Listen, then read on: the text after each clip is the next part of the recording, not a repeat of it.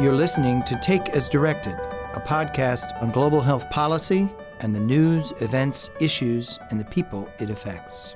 The problem is the world is in a shortage How to of empower vaccine. and strengthen women is the role Because that maternal child and fear health and nutrition. is what drives this disease and, and keeps it in the dark. I'm Steve Morrison, Director of the Global Health Policy Center at the Center for Strategic and International Studies in Washington, D.C. In this podcast, you'll hear conversations led either by me or by my colleagues, Sara Allinder, Janet Fleischman, and Nellie Bristol, who serve as recurring hosts. We interview leaders fighting against some of the biggest public health challenges of our time. Hello, and welcome to the Take as Directed podcast. I'm Nellie Bristol, Senior Fellow at the CSIS Global Health Policy Center. While the world has seen tremendous improvement in the availability of life saving vaccines, coverage rates have stagnated over the last decade. The U.S. government, a leading player in global immunization, is working with international organizations as they develop new strategies to accelerate progress toward global goals. On Friday, September 27th, CSIS will host a conference on global immunization to explore these issues. As a primer to that event, we take you back to a conversation I had last winter with Dr. Orin Levine, Director of Global Delivery and former Director of Vaccine Delivery for the Global Development Program at the Bill and Melinda Gates Foundation. Dr. Levine joined us to discuss new innovations in achieving equity, increasing demand for immunization, and reaching the unreached with vaccines to secure the health and stability of all populations.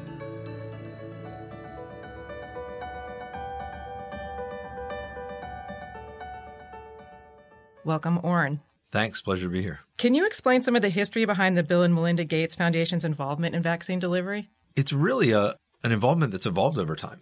So uh, I think it's fair to say that when the Gates Foundation started, it was kind of focused on the shiny bright objects, on the developing novel tools.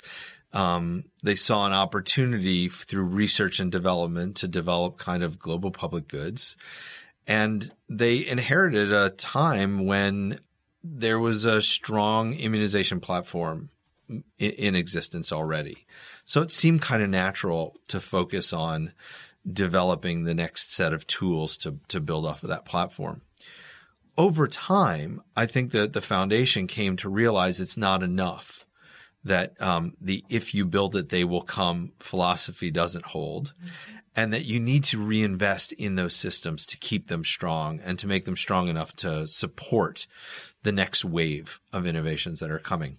And so in 2012 was really a breakthrough year for the foundation. It's the year that we, for the first time, endorsed a, if you will, a system strategy, uh, what we called our routine immunization strengthening uh, strategy at the at the vaccine delivery program. Um, and this is the first time that the co-chairs of the foundation, the the you know leadership of the foundation, basically said we're going to explicitly work on making the system stronger. That has evolved since to a broad set of investments in strengthening both immunization systems and primary healthcare systems more widely. So, when you move to something like systems from products, obviously you're involving the national governments in a way that you weren't previously. What are some of the challenges to that? So I, I think it's been a, a learning journey for the foundation, frankly, um, as we have engaged more with national governments and understood more and more the challenges that impede either immunization system or primary healthcare system delivery at the field level. Um, you you realize that you have to kind of change the way you're working. We've increased the number of country offices that we have. So we now have country offices in India where we've had one for a while and China, but we've added country offices in Ethiopia and Nigeria. These are countries, those three countries, India, Nigeria, and Ethiopia, uh, have a large, uh, proportion of the world's unimmunized children. So those country offices are yet another of the ways that we engage with nat- national governments to help drive coverage and equity up. And it's it's part of the pattern of kind of evolution in the foundation. I think that's that's making us more impactful. So, are they offering technical assistance to the governments, the, the country offices? So there are a number of ways that our country offices um, support our work. They sometimes engage on the program work. They often engage in the convening of partnerships, the the kind of they're great listeners, frankly, to uh, national governments. Right? They they have a, a keen understanding of in what ways we can make support to the national governments more impactful on the ground rather than the ideas we might have of what we think is going to be impactful dreamed up in Seattle. And that's a really, really valuable contribution. Over your time in the field, how have you seen immunization systems change? Obviously, there have been a lot of changes, uh, but still a lot more to come. I think that we're at an inflection point. We're at an inflection point in immunization systems where I feel like historically immunization systems worked by looking in the rearview mirror. They managed by looking at last month's coverage data through an administrative system or last year's coverage data through a immunization survey. And they're starting to change. They're starting now to collect real time data. They're starting to then ask from that real time data, what if we did something differently? I was really, really impressed when I went to Punjab, Pakistan a couple years ago and, and was able to see what that state government was doing to try and improve immunization coverage. They were, they were using, um, real time data systems to determine who showed up for work for vaccination, um, whether they were doing outreach, whether stock supplies and finances were reaching those places. And then they were going a step further they were basically saying if we build satellite maps of where people live and overlay where our outreach is being done, are we set up to reach everybody who needs to be reached? And they're using algorithms to reconsider how to redistribute where people sh- uh, set up outreach in order to ma- make it more accessible to more of the population. To me, that's the kind of inflection point. Not every program is there yet but I think more and more we're beginning to see those kinds of changes, and it's really exciting. So the real time data was that is that a new innovation that suddenly they're able to use, or what what brought about the change? So it's it's a super interesting story because I think it's a intersection of using kind of modern tools, linking them to decision making, right? Collecting data that's important for decision making, and reinforcing it through accountability. So the kinds of tools that they use were things like a simple check in, check out, like the kind of thing that people do when they're on social media and saying, I'm at this restaurant or airport or whatever. Uh, vaccinators checked in when they got to work or not. So you could tell if somebody was there at their stated work or not in real time.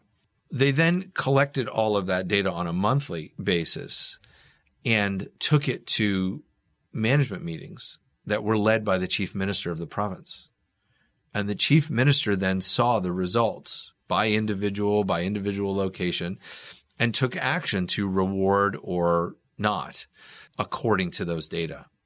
And just using those data for that kind of management action led to an increase in immunization coverage um, that was really quite remarkable and, and appears to be sustaining itself are there other places that are picking this up, or do you think this is something that a lot of countries can manage? Is that is that something the Gates Foundation can help with? Absolutely. So there's no question that, that the story I gave you from Punjab is a bright spot, uh, in many ways a, a kind of leading edge, but it's not exclusive to that. In fact, what's quite interesting is the way that it's spreading throughout Pakistan. So other states in Pakistan are in their own way taking very similar approaches of using electronic data and management accountability mechanisms to, to take decisions from them that I think are also really promising. Outside of Pakistan, you can see that kind of change in different ways in different places. One of the ones I'm, I'm really excited about is, um, is India.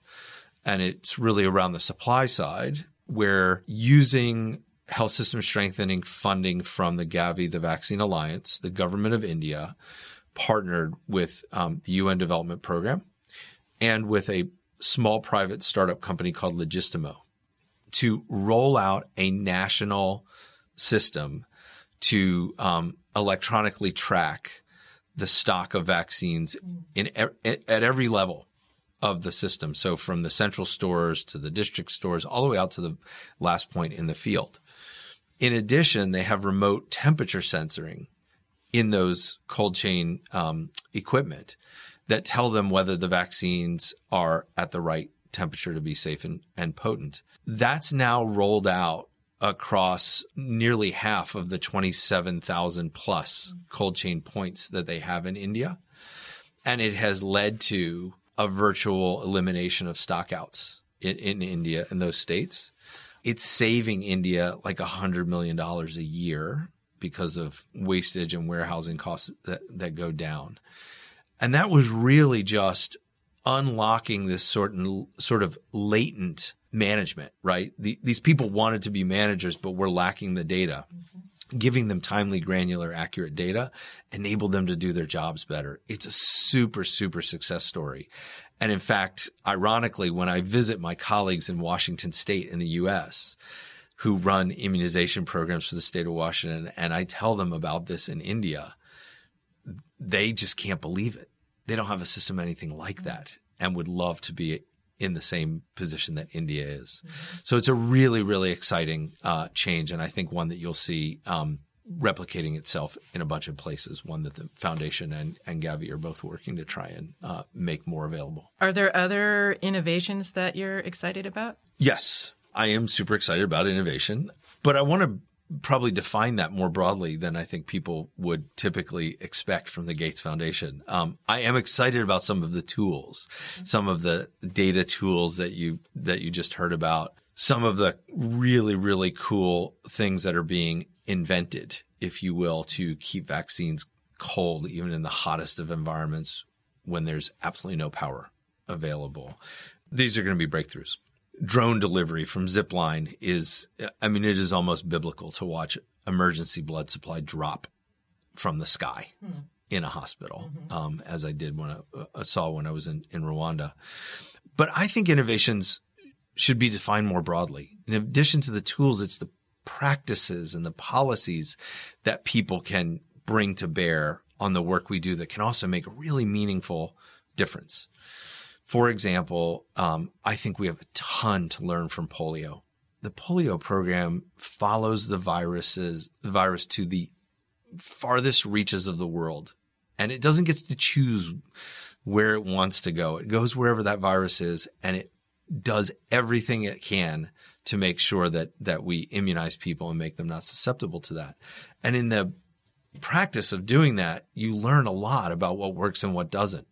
Just to give you an example, in northern Nigeria, five, six, seven years ago, they started mapping the location of the cases of polio that they were observing against the catchment areas of different health facilities.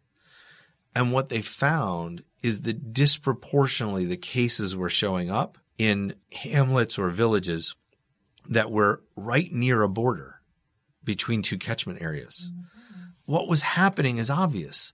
I thought that was your catchment area. You thought that I, that was my catchment area and neither of us bothered to visit it. Right? It's like the, the baseball that drops between the two outfielders. So one of the things that they learned was you plot those catchment boundaries and you walk those boundaries. And in so doing, you often find disproportionately the unimmunized people and communities. That doesn't cost us money. That's an innovative practice that could be brought to bear on routine immunization that will find not only the unimmunized, but actually unserved you'll probably find the mothers that are highest risk of maternal mortality or the the communities that um, are underserved for diarrhea and pneumonia treatment. It's it's a practice that we can bring to our work.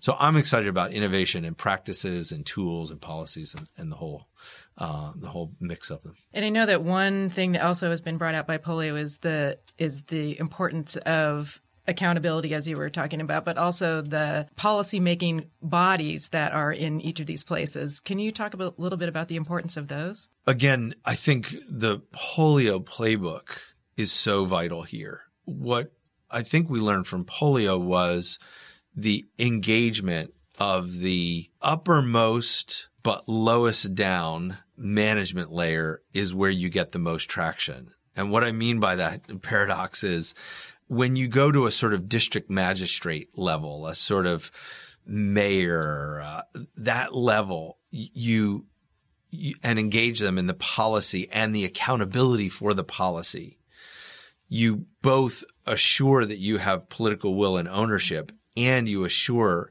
that the data is coming back into the level at which actions can be taken, remedial actions can be taken.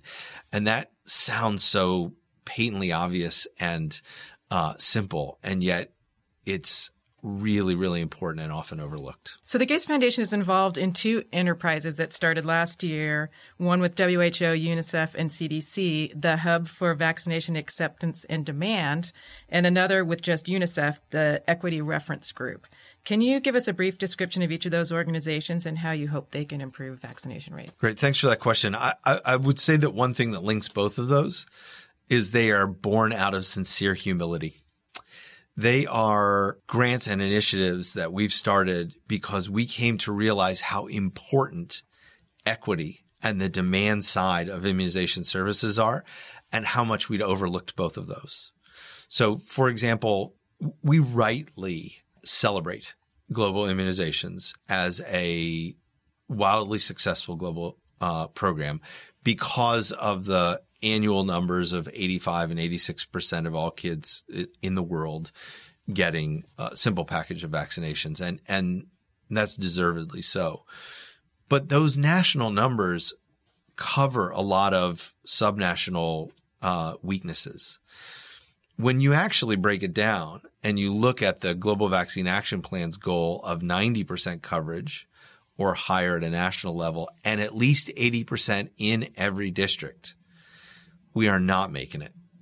We have lots of inequities. And, and in fact, we, we don't even really have the data we need to be able to track it. But in the places where we think that subnational data is reliable, only 25 to 30% of countries are meeting that target of 80% or higher in every district. So we have a lot of getting down to the next layer and confronting the consistently challenging communities and environments when we've gotten into some of that work, one of the things that we have as a Gates Foundation come to appreciate is we've focused primarily on supply side with our investments and our focus. And that's not enough. You increasingly see the importance of the demand side. And that's a complex intersection. That's, um, do I have trust in my health system? Um, am I satisfied with the quality of care that I get from the provider at the uh, clinic that I visit? Did I legitimately have a child that experienced a, a adverse event or a, you know a fever or something like that after an immunization? All of those things contribute to whether somebody demands vaccines or not and it has not gotten the level of attention, for, at least from our investments or efforts that it has in the past, and we think it deserves. And so, for those reasons, we've kicked off the Equity Reference Group and the Demand Hub to try and increase the attention, the coordination, and the traction we get on those on those topics. Interesting. So, are they? Is it a group of people that you have? For each of them, or how are they set up? So, the Equity Reference Group is a group of about 10 individuals from around the world who um, come from sort of diverse angles and backgrounds um, science, anthropology, policy, uh, you know, academia to multilateral to foundations. And um, the equity reference group is primarily focused on describing inequities that exist, identi- and I, importantly, identifying the solutions are either proven or promising and pushing those forward. I think one of the real keys with inequities is to get people to realize, yes, it's inequitable today, but it doesn't have to be. There are examples of success in overcoming inequity and we can learn from those. And some of those come from immunization, but they may come from other uh, fields, whether it's gender or environment or agriculture or whatever. And we, we, we try to learn from all of those. So working on those proven and potential solutions is a big part of the equity reference group. The demand hub is is a little bit different. It's um, it's a collection of the organizations that you outlined before, each of whom has been doing some or something in demand, but none of whom have been connected to the others. And we have a hypothesis that working together in more coordinated fashion, we will collectively be more successful, that we will learn from one another's successes and failures and avoid redundantly, you know, trying things that have failed elsewhere or both investing to uh, test out the same thing in the same place. Mm-hmm. Each of those are examples of efficiency gains that we think the demand hub will help us to to uh, realize in the in the coming years. So they're sharing best practices and yeah. Absolutely, and and and a coordinated action going forward. The first step is the kind of sharing, and the next step is hold it. If we if we have this collective view that these are the important pieces that need to move forward, I'll take this one if you take that one, right. and together we will move all the pieces forward in a much more uh, efficient way. Yeah, sounds really interesting. Thank you for joining us for today's episode of Take as Directed podcast featuring Orin Levine, Director of Global Delivery Programs and former Director of Vaccine Delivery for the Global Development Program at the Bill and Melinda Gates Foundation. We invite you to subscribe so that you never miss our latest episodes. To learn more about vaccine delivery and its role in global health security, we invite you to attend our conference at CSIS on September 27th. For more information on our upcoming events and recent publications, please visit the Global Health Policy Center program page at csis.org.